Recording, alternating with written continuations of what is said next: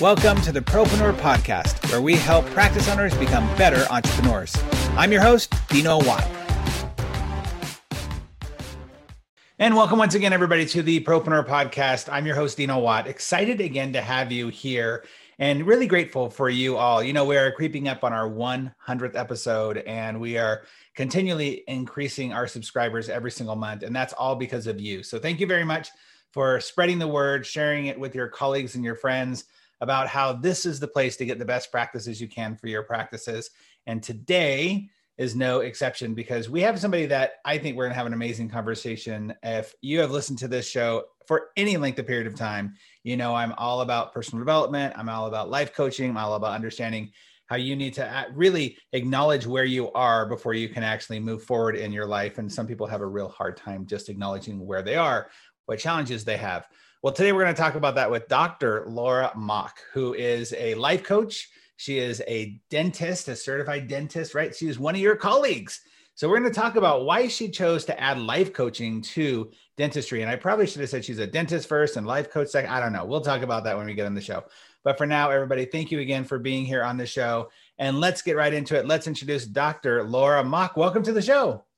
Thank you so much for doing what you're doing. I know having a podcast is a lot of work since I have my own. And thank you for inviting me on here. Such a nice surprise to hear from you.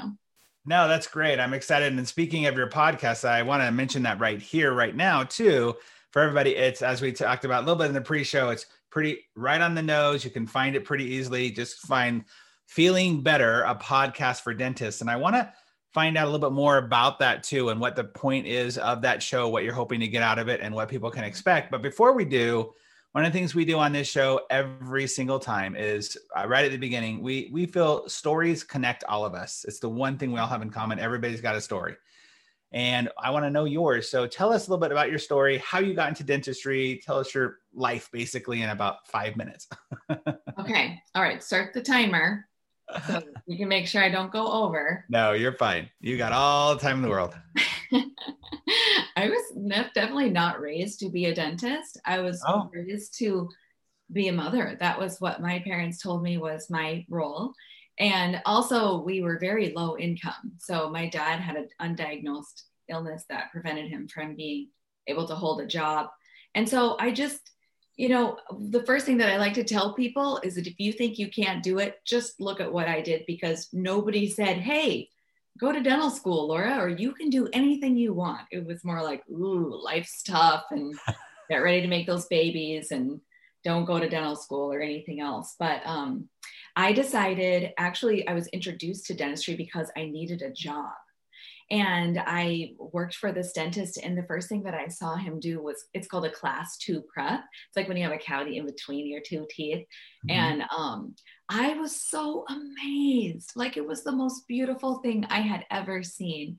And I was like, I'm going to go to dental school. But then I got married and I had children and I needed a job again. So I worked again for a dentist. And as I was there assisting him, I had this boom, like this epiphany, and it just light bulb moment, me like a ton of bricks. And it was, I know I can do what he is doing. Wow. Yeah. And then I was already going to community college then, because I'd never finished anything, and I changed everything to math and science. And from that point on, you could not stop me. I was going to go to dental school. Okay. So that's so interesting about the math and science thing, because have you always been into math and science? Like, has that been a thing, or was it a struggle for you to go like, okay, I'm going to do this, but my passion is more important than me not understanding science and math? I really was always a pretty good student. Okay, that's good. But I avoided math because I'm not a very detail person. Like, I'm the person who would get the concept, but then I'd have a negative or a decimal point in the wrong place, and then I would get the question wrong. But that's totally me. It's so frustrating. Right. But if you're determined, you can get that decimal where you need it to be. That's right. A dream that's strong enough to determine that. Well, I love that. I love that you had that epiphany, the aha moment. And I think for a lot of people, I think most people have that. Mm-hmm. Unfortunately, I think too many people ignore it or push it aside or let other voices jump in there. And speaking of voices, right, you were told growing up, it's really interesting how similar with that is. You know, I grew up very poor. My mom's single mom and stuff like that in California. And we had, and my brother just wrote a book. He's a psychologist, and he just wrote a book, and he tells a story in this book about how my two older brothers were tested by, and this is like elementary school, by some counselor. And basically they called my mom in and said, "Hey, listen, you know, just want you to know you have great kids. Your three boys are amazing." I was like in kindergarten or first grade at the time. But don't expect them to be anything more than like mechanics. That's pretty much going to be their intelligence level. And my mom, to her credit, did not tell us until later on in life, way later on in life, that this happened. And she was like, because her feeling was, how dare you say what my kids can or cannot do? And I just really related to when you said that, you know, no one really told me that I could do it, that I actually could achieve more. That was not a dream in my head. There was this feeling of that growing up for me as well. And I love that there's that inner voice that pushes you to, you know, maybe there's something different, maybe something more. When you heard that voice in your head, I know you turned and you were like, okay, I can do this, but were there other forces that tried to stop you from doing that? Yeah, definitely. Well, first of all, what we're talking about is the beliefs that we receive, especially as children, from the people around us. And we're children, so we're supposed to be soaking in all of that information. Sponges. But sometimes we get false ideas or false information. And then we don't even know we have those beliefs until we take a moment to really look at what we do believe. Yeah. So I always encourage people to do a beliefs exercise where you actually look at what you've been assuming is accurate, because a lot of it's not. Yes, that's absolutely true. And I continue to get cultural pressure from my family, especially not to go to dental school, especially my grandma, who was deep into her beliefs about what women should do. When I got accepted into dental school, it was such an accomplishment for me. I had two very small children, and I would put them to bed, and I would make sure I had spent all my time with my babies. And then it was math and science all day, every day, and into the night. And so when I got in, it was like this big deal, but my family did not say, "Good job. We are so proud of you." Oh, wow. My grandma wrote me a letter with all these quotes from leaders in her church that said, I should give up on going to dental school. Wow. She knew I would be blessed not to go. Wow. Yeah. So yeah, there are still voices. And even while I was going through dental school, I got some of that. But at that point, I had already in my mind, I had decided that I could do it and still be a good mother and a good person. And so that's what I stuck with. It's funny because so many people talk about, you know, being true to yourself and being focused on you. And I think it is a sad thing. I don't care what the background is. It could be just, you know, you're a traditionalist and, you know, like you said, your grandma, have her religion or not. Like she had this mindset of, because I couldn't do it. And this is where it usually comes from, in my opinion, is that because I chose not to do it, then you have to choose too, or it makes my choice invalid. Because I'm going to venture to guess that at one point, grandma had a moment where she was like, I could do more, but nope. And then, so sometimes people do that mirroring effect, right? Where it's like, because I can't do it, or I chose not to do it, then you should be pulled back too. And that belief system you talked about is really powerful. I do a training around money and around value, especially when it comes to orthodontics and dentistry, right? That when you have a TC or a hygienist who has really bad belief systems around money, or doesn't see the value in what you're doing, she's going to project that onto the patient in front of them. And I have this quote that I say, you know, beliefs are not right or wrong. They're just strongly held opinions. Correct. And that's it. Mm-hmm. And so yours can be right. And right now, I mean, heck, we're in a world right now. We're very close to an election. There's a lot of opinions going around masked as beliefs, right? Mm-hmm. So what I want to do is I want to ask you then, okay, so you got into the dentistry. Let's go more about your journey of, you got into dentistry. Did you start your own practice? Did you go and be an associate? How did you start? I bought a practice 9 months out of school. Wow. Mm-hmm. Yes. I felt like I was behind the curve, and that was probably, you know, another belief that I had. I'm like, here I am. I'm 32. I have three children. I don't have any savings for college. How about a practice? Let's buy one of those. Wow. So I did it. I bought my practice, and the seller stayed with me, which was really handy. He worked for me for 5 years. Oh, nice. So you got to kind of glean that information off of him. Correct. And since I had been a dental assistant prior, I had familiarity with how a dental office runs. But I made several leadership mistakes during those first 5 years. Mm-hmm. And we can talk more about that as we... I was going to say, not surprising. It's like one of those things where you really have no idea what you're getting mm-hmm. yourself into or how to do it until you're in it. So don't wait until you know, because you're not going to ever know. You just need to get in there and learn as you go. So I have a question coming in my head right now that I'm thinking if somebody is asking this, because I have a couple of female clients right now. I've definitely dealt with a lot of females in the dentistry and ortho world. Your husband at this time, are you still married? Well, I'm married again. So I got divorced a year after I finished dental school. So you got divorced a year after. You still have the two little kids. And so are you doing this as a single mom? Yeah. Oh my gosh. Okay. So that's an important detail here, because there's a lot of men and women, but women out there who I'm sure are going like, okay, how'd you do this with two little kids at 30 years old mm-hmm. and just decided to buy a practice right after being divorced? What was your support system? What did you do? How did you put this all together? My sisters always say that I am the person in the family who throws money at problems. But I have to say that this really made a difference for me. I was like, I have a valuable asset. I need to earn money. And so I need help at home. Mm-hmm. So I always had somebody who would come into the house and help the kids get ready for school and help the kids with homework afterwards. Maybe go grocery shopping for me, that type of thing. And the other thing is that this is a secret to divorced parenting, which people don't really think about.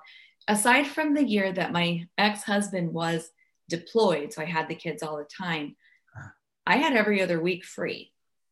Right. One of those things about being divorced is that you have free time that's built into your time. So actually during that time, I got fit for the first time. I did a triathlon. I did a bikini contest. So I was like building muscles, and then showing them off on stage in heels and all this stuff, because I was managing my time. I had help and I had free time. So it almost sounds like you had a heightened sense of awareness of that time that you did have mm-hmm. to take care of yourself. And, you had the time to take care of your kids and then specifically take care of you, which is interesting because,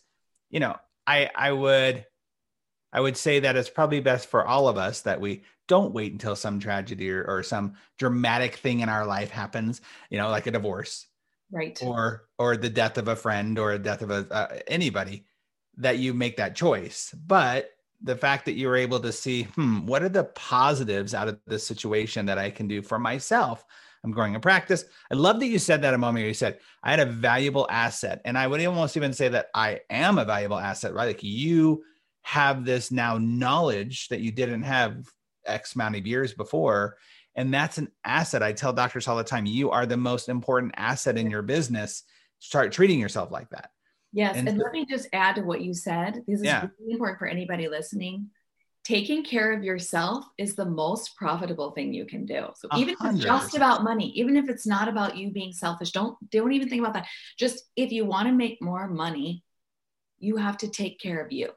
That's right. I totally agree. And it's so fascinating how, by the way, I think it's even more powerful hearing it from you, because as a mom, and I will say quite frankly, how sexist it might sound, as a woman, I feel so many women are natural givers. They want to heal. And especially in this industry, I tell people all the time, look, you guys got into a healthcare healing industry. I want to provide cures for people.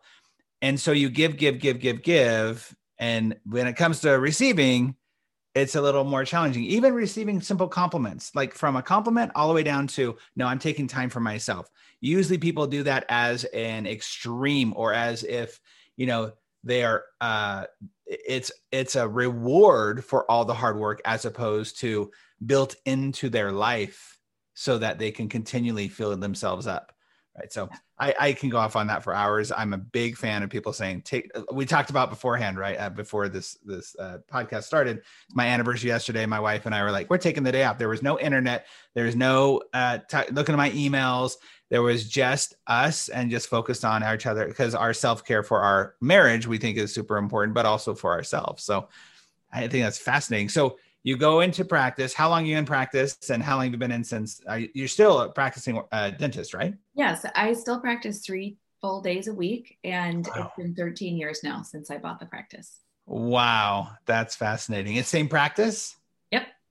Mm-hmm. Still in the same practice. Wow, that's amazing. So you then kind of made a bit of a transition, and one of the reasons why we really wanted to have you on the show was because you've done something that I think more people in this industry need to look at. We've talked about plenty of times on the show, the high stress rates, number one cause of death for dentists is stress-related cardiovascular disease. Suicide is huge amongst orthodontists and dentists, one more dentist than orthodontists, a divorce, addiction, like you name it. And so you then saw something somehow that helped you get into the coaching space, life coaching. I want to hear that story for sure. So how did that come about? Well, it started with me hating going to work. Oh, well, that's a good place to start. Yeah. So 2017, I had a great year, made a lot of money.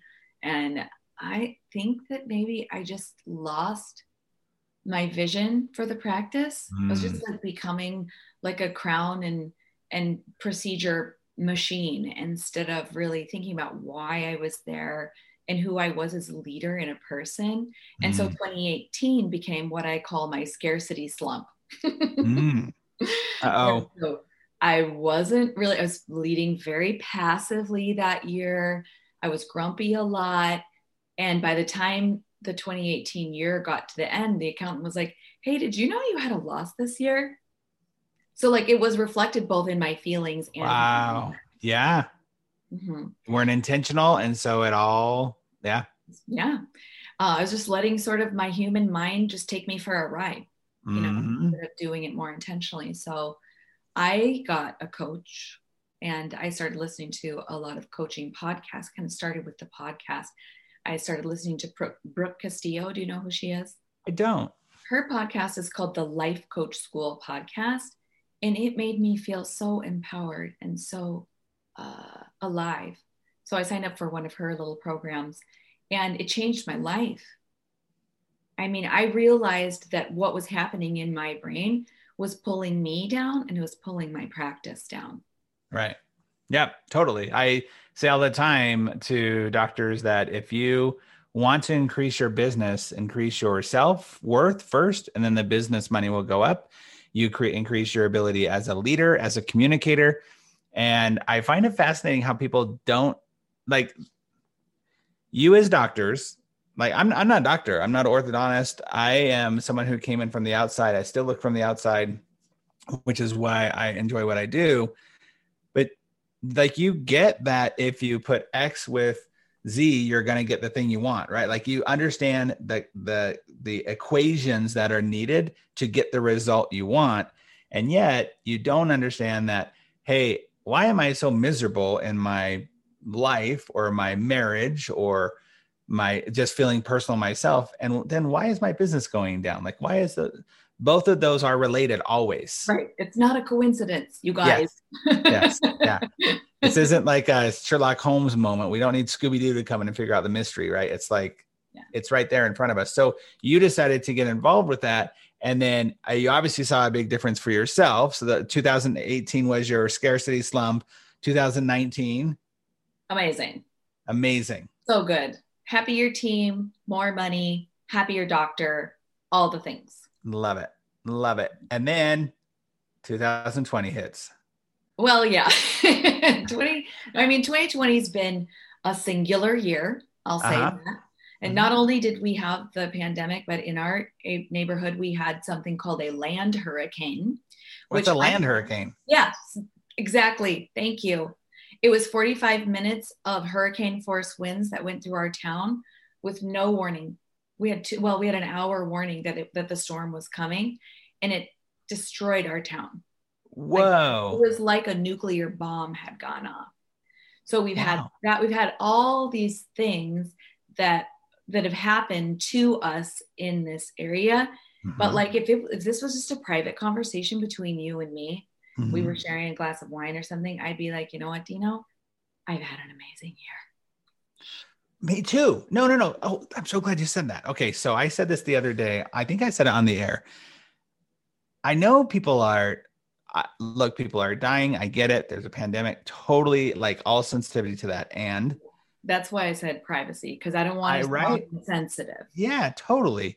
Mm-hmm. At the very beginning of the pandemic, I had a moment where I woke up on a Sunday morning and, everybody was freaking out. I had already started to shift my business quite a bit. I had canceled all of my doctors' retainers because I wanted to make sure they could still be in business, right? That was before they were talking about PPP or EIDLs or anything like that. Yes. And I had canceled them, and I just started delivering a ton of content. And I woke up one Sunday morning and just thought, I have a really good friend. He passed away 2 years ago. His name's Sean Stevens, and he, he's born basically a torso and tiny hands, tiny feet, but one of the wisest men I've ever met. And he passed away due to his illness and some of the injuries. And he would always say, when he was dying, he said, "This is not happening to me, it's happening for me." Mm-hmm. And I had that thought in my head, and I just sat down at my computer, and like flow out of me came this, "The world stopped for you." And I wrote this whole poem around, what if you looked at this as the world actually is doing this so you can have better relationships, so you can be more focused on what you really want in life and your business and stuff. Mm-hmm. And my business has actually done better over the last 8 months than it has worse. And I've worked more than I ever have because I've been more focused and I know what I want to deliver, and it's been a little different, but still, I agree. It's like, it's been a good last couple of months.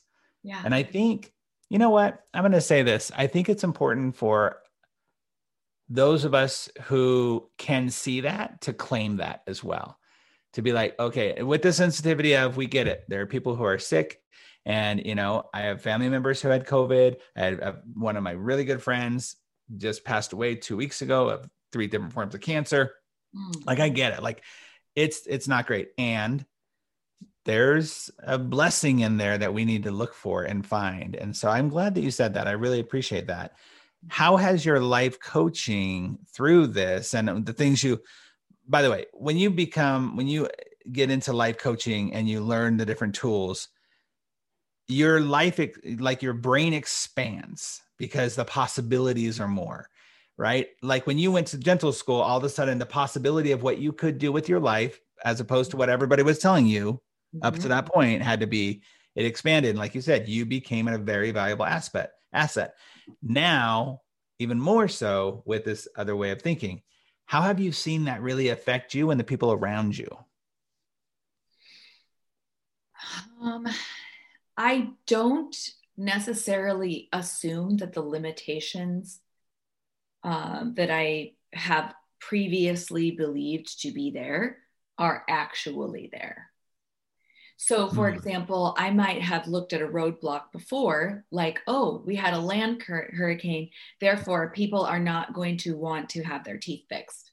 Right. If I had assumed that, then I would not have had the conversations that I've had with my patients in the last 3 months, and several lives would not have been changed. Right. Because my dentistry is life-changing. Yep. And I say that as if it's just me, but it's actually every dentist. It's life changing. Okay. So totally. This is something that I believe now. And I chose not to believe that due to the hurricane, people wouldn't want dentistry. And so we're doing implant supported dentures, and we're doing tooth straightening procedures, and we're doing veneers and implants and all these things that if I had assumed they didn't want it, I wouldn't have offered it.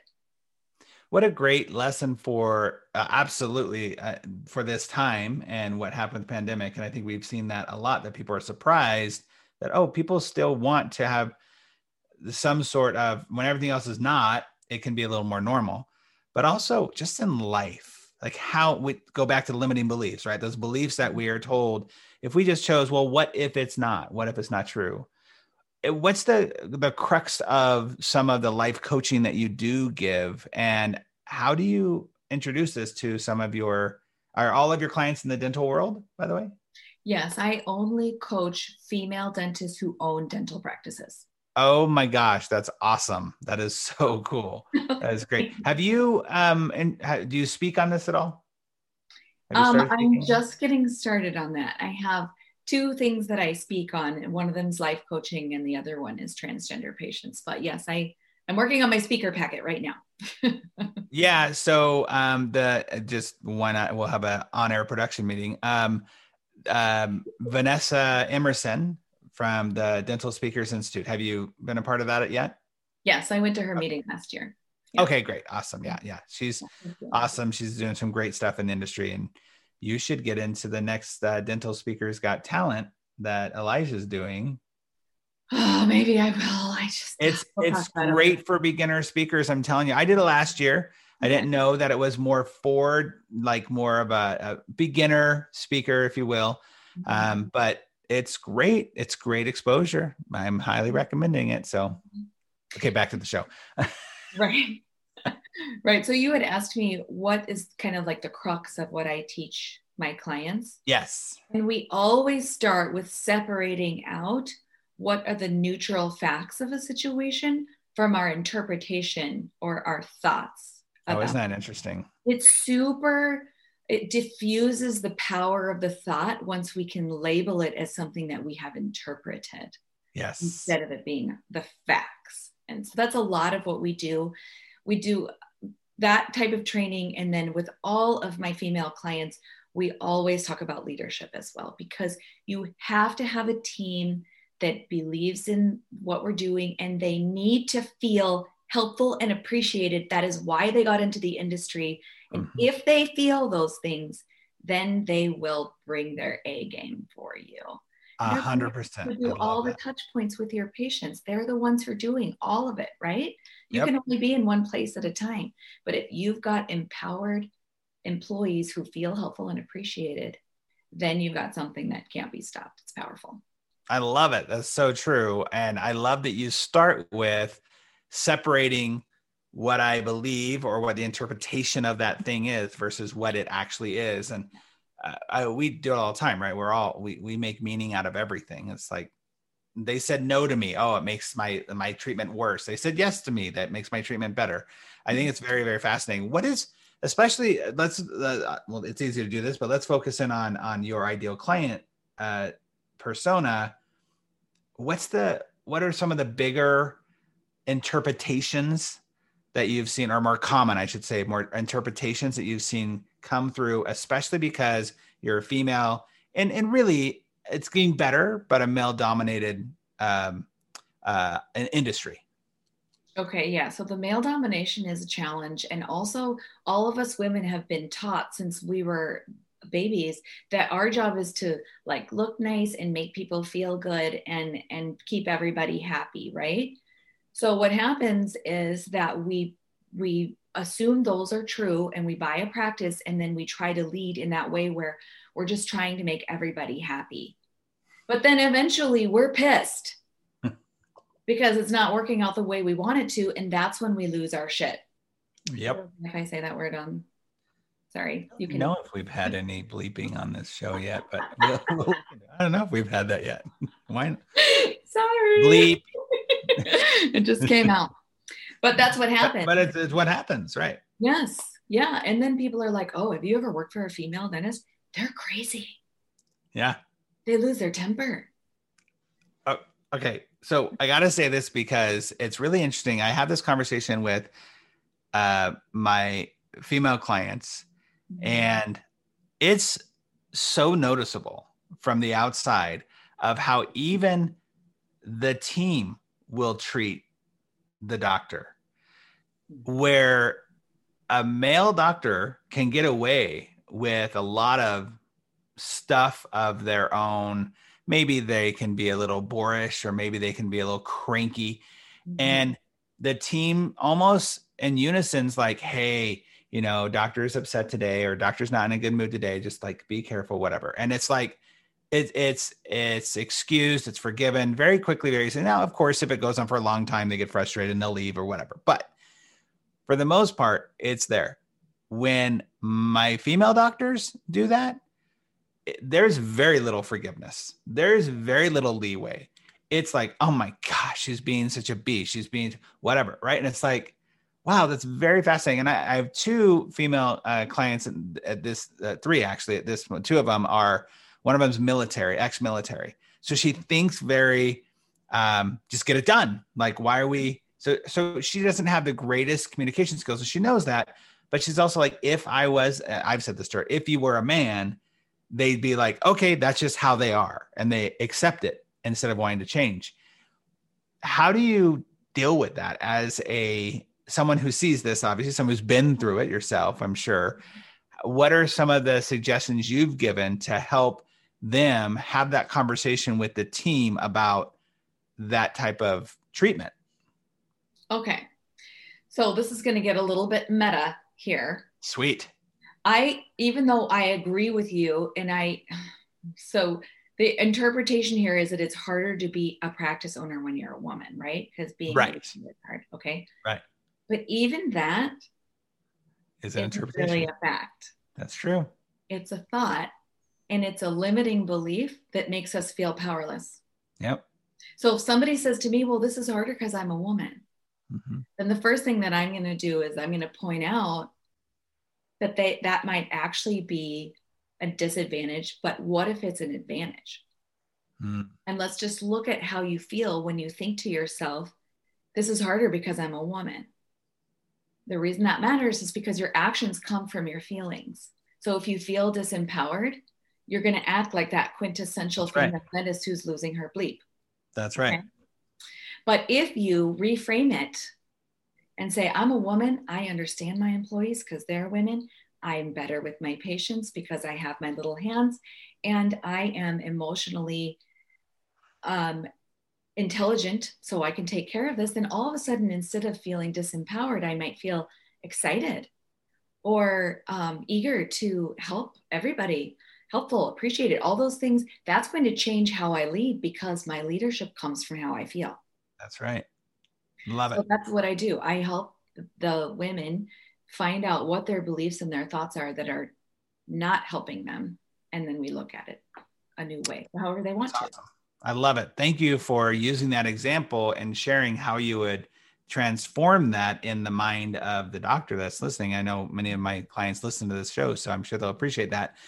Give us an example of somebody that you've worked with, obviously, anonymously, but that you've seen the greatest transformation, or it doesn't have to be the greatest, but just a really impactful transformation in themselves and in their practice.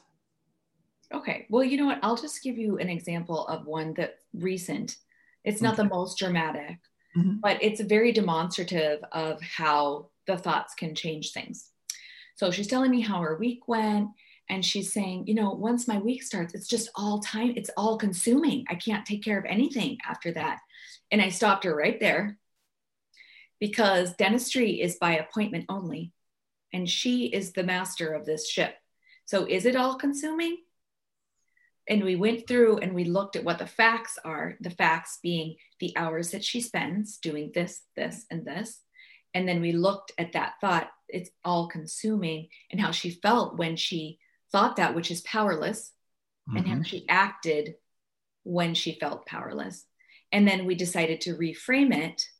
And what she came up with was that she was going to feel clear by thinking, I know exactly what I need to do. And she made a plan to set aside more time for leadership and more time to be in flow with the patients, but more time to set aside time for practice development so that she's not trying to do it during her lunch hour and when somebody cancels and things like that. When she implements that, then she is in control of how she is leading her practice. Wow. So you see where even just shifting that mindset and the wording of it's all consuming, because it was all consuming because she was allowing it to be all consuming as opposed to all consuming from her thought. That's right. And and you know what? There's obviously a lot that goes into that, right? Because there's a lot of,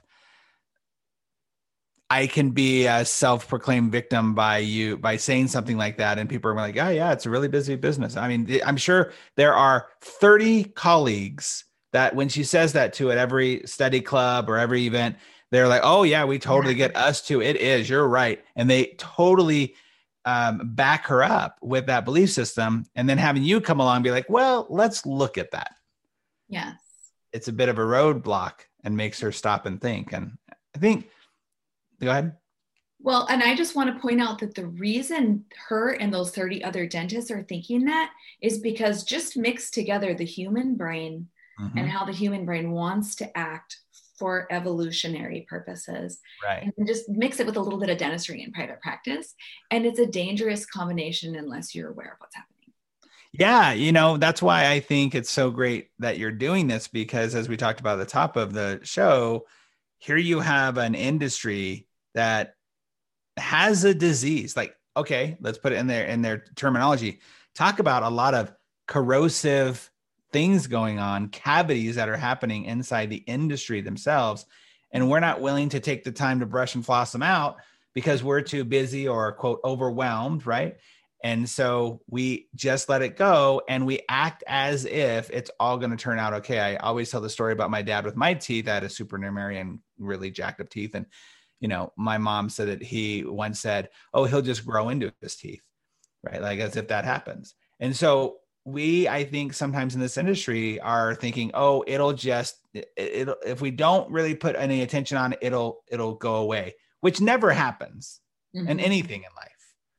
Yes. And if we're having those unpleasant feelings, our tendency in our hedonistic society is to run away from that pain towards something distracting, yes. whether it's food or alcohol or drugs or Netflix or shopping, whatever it is, we're never finishing the feeling because we've run away from it. And so it's always just waiting for us.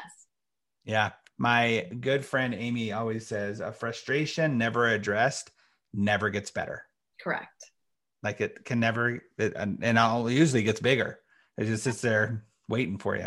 Mm-hmm. Wow. That's crazy. Okay. So what is your kind of hope? And by the way, do you run into other dentists? I have, for example, I interviewed a lady who does kind of not really life coaching, more equine therapy with mm-hmm. horses. And she brings horses out to offices, or the offices come out to her and they work with the horses and stuff like that. So I'm fascinated by all this stuff. Have you run into any other people who are trying to help change the mindset like you are as well in this industry? There are a few. Mm-hmm. I can think of 6 or 7, and okay. we need more. Yeah. We need more people, more dentists who will get the training and help, because every dentist really needs a coach. Yeah, they do, right? Somebody has to show them what their limiting beliefs are, because it's really hard to see on your own. Let me ask you this, Laura, because I actually just ran across this recently. Why is it that when people, and I know this, I think I know the answer, but I'd love to get your take on this, is when people are actually confronted with the truth and finally have to see the truth, because I believe that either we make a decision or we are compelled to make the decision one way or the other in life. Like, we see something's happening. All right, I'm going to change that. I'm going to fix that before I'm compelled to make it happen. Mm-hmm. Why is it that when people do see that, they chose the latter? They chose to be compelled more than they do to choose to actually make the change. Once they know it's like, they're aware of it. There are plenty of people who are aware. Yep. I need to be more focused on myself. Yep. I need to dedicate time, like you're talking about with the last person that we were talking about. I need to have more self-care. I need to reevaluate the way that I'm seeing the thing or speaking about the thing and look at the truth behind it. And even then, some people will run away from it. Why is that, you think? It's kind of like when I say to my patients, you know, if you would floss, your gums wouldn't bleed, and that would be so good for your whole body. And they'll go, yeah, I know I need to floss. Like, that's actually not a very motivating thought. Right. That doesn't generate change. Mm-hmm. So if somebody says, I know I need to take better care of myself, I already know it's not going to happen. Mm-hmm. You have to start with what you believe, okay, about yourself and what's good. And so you have to go farther back in up into your brain. So I don't know if that's a very good answer, but well, it's not going to change if you just say you need to. Well, yeah, it's like, you know, the fruit doesn't become taste good or taste bad based upon the tree. It becomes based upon the roots and more so what you're feeding the roots, right? So you have to go back to that. You can't just say, I want to staple an orange onto an apple tree because I want an orange. You have to get the right tree, feed it the right nutrients. Yeah. And so it comes down with yourself too. If your employee a to-do list, but she's feeling unappreciated, she ain't going to do that to-do list. Right. She's going to keep on, right? And it's the same thing with us. We can't just give ourselves a to-do list. We have to change how we're feeling if we're going to change what we're doing. So where do you see I think there's a lot of change happening in the industries. There's a lot of more open-mindedness to this, as I would say, like even mm-hmm. with you saying there's only a handful of people who are doing this, and we need more, but if we were to have this conversation, or we probably wouldn't have this conversation 5-6 years ago, where there was maybe one or nobody talking about this because it was woo-woo, because it was a soft skill, if you will, which I hate that word because it's a soft skill, but it gives you hard results, right? So mm-hmm. why are we poo-pooing it that way?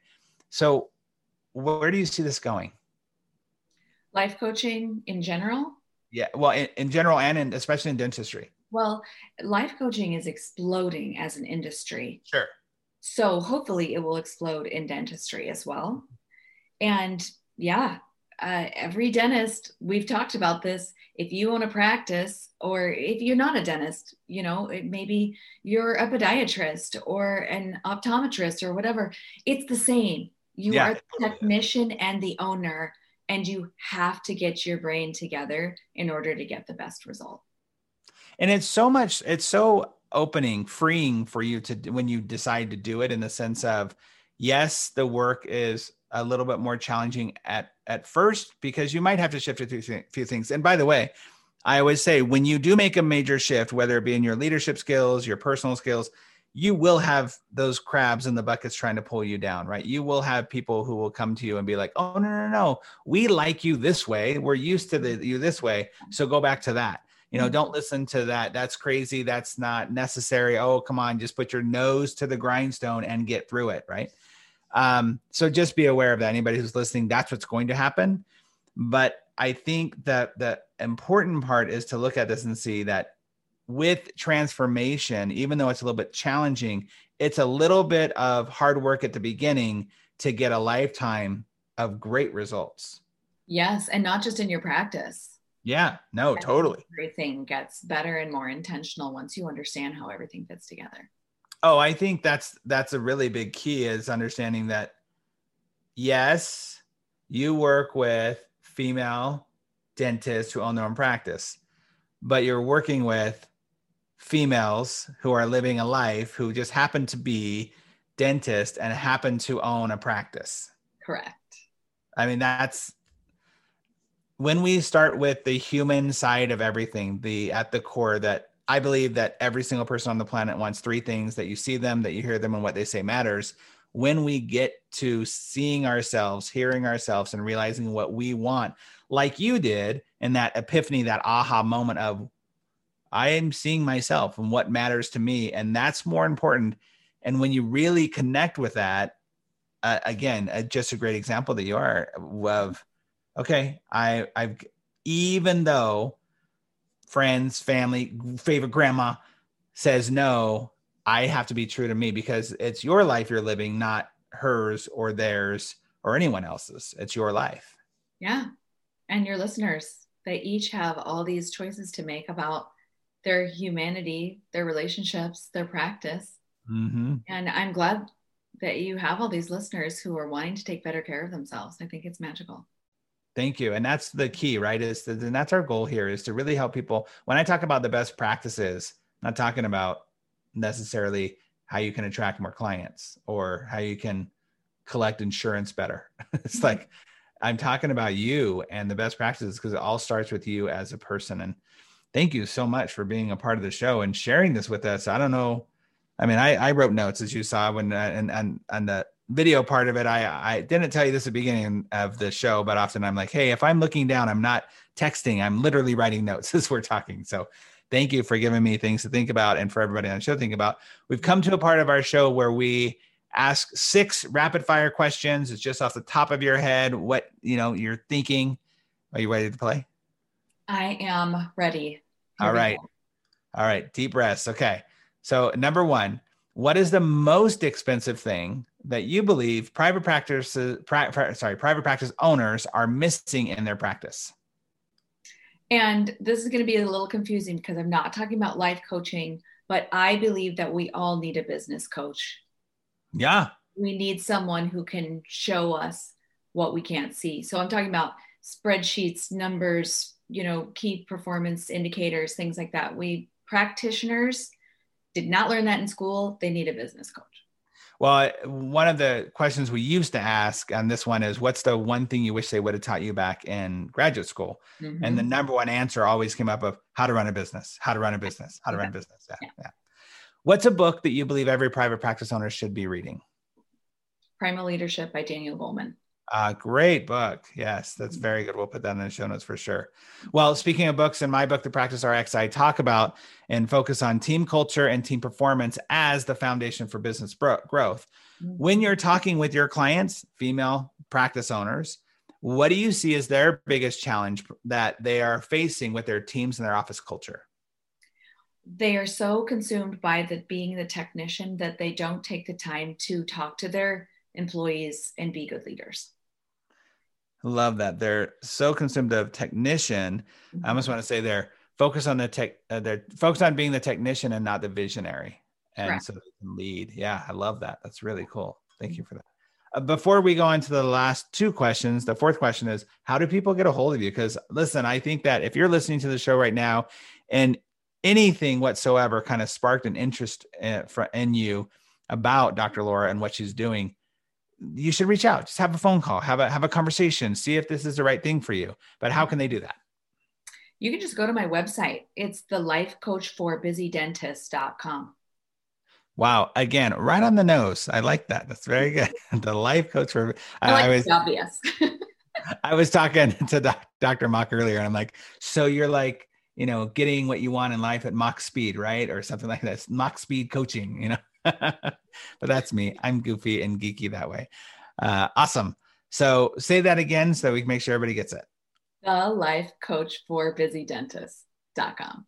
Now, I hope you wrote it down, everybody. All right. Very good. It'll also be in the show notes. That's great. Are you on any type of social media? Yes. Facebook, Instagram, LinkedIn, YouTube. And can they find that through Dr. Laura Mach search? Yes. Okay. Yep. Awesome. Very good. Okay. What's your best advice that you've received on life or business? Do you know Dr. Christopher Phelps? No. So he's a dentist who is really into marketing. And I really appreciated his book about how to grow your practice through a membership plan. Oh, nice. I love it. And he's very creative with his marketing too. So that's a nice place to start. If you're trying to grow your practice, look up his book, Dr. Christopher Phelps. I will do that. Awesome. Love it. That's great. I love membership plans. I think more and more people should be looking at that and using those in their industry for sure. I actually have one that I teach my clients around orthodontics, because unlike in dentistry, you're not guaranteed to have the brother and the sister of the kid you just did their braces. You know, in dentistry, typically you're getting the whole family if you go to them. So, okay. So then last question, then let's do the advice. What advice would you give? The most expensive, most valuable thing that you have is your brain. All the information, all the anticipation or the motivation to take action, it all starts up here. So invest in your knowledge and your understanding. Awesome. That is great. Well, what a great way to leave this episode, with just really understanding that it's all up there. And I think sometimes it's so beneficial to have somebody who can help you unlock all of that that's up there that you might have stored away, or that you might have put away, or you've let other voices push down or silence instead of your own voice. I know I got little voices in my head. And a lot of people have little voices in their head. Some of them sound like my mom, some of them sound like my grandma, they're all over. And so we need someone else sometimes to help us understand that that's not our voice and it's not necessarily true. Thank you so much, Dr. Mach, for spending this time with us. We really appreciate it. Thank you. I really appreciate you having me on here. And now I get to know you. I'm excited about that. Yes, that's great. I love always making new connections. It's one of my favorite things about the show. Yeah. I have 100 new friends at this point because of the show. So I'm excited about that. Everyone, thank you so much for, again, tuning into this episode of the Propreneur Podcast. And I really do hope that you take some of this advice and ideas around looking into those belief systems you have that might not necessarily be true and that are stopping you from getting everything you want in life. As you know, and our goal here on our show is always to help you be more proactive, productive, and profitable in all areas of your life. Everyone, have a great day, and we will see you on the next episode. Thanks so much again for listening to the Propreneur Podcast. We really appreciate your support. If you haven't subscribed already, please make sure you do so. Also, if you feel like you might be a good fit for our podcast as a guest or know somebody who you think would be, go ahead and email us at dino@dinowatt.com. Again, thanks for support. We'll see you on the next episode.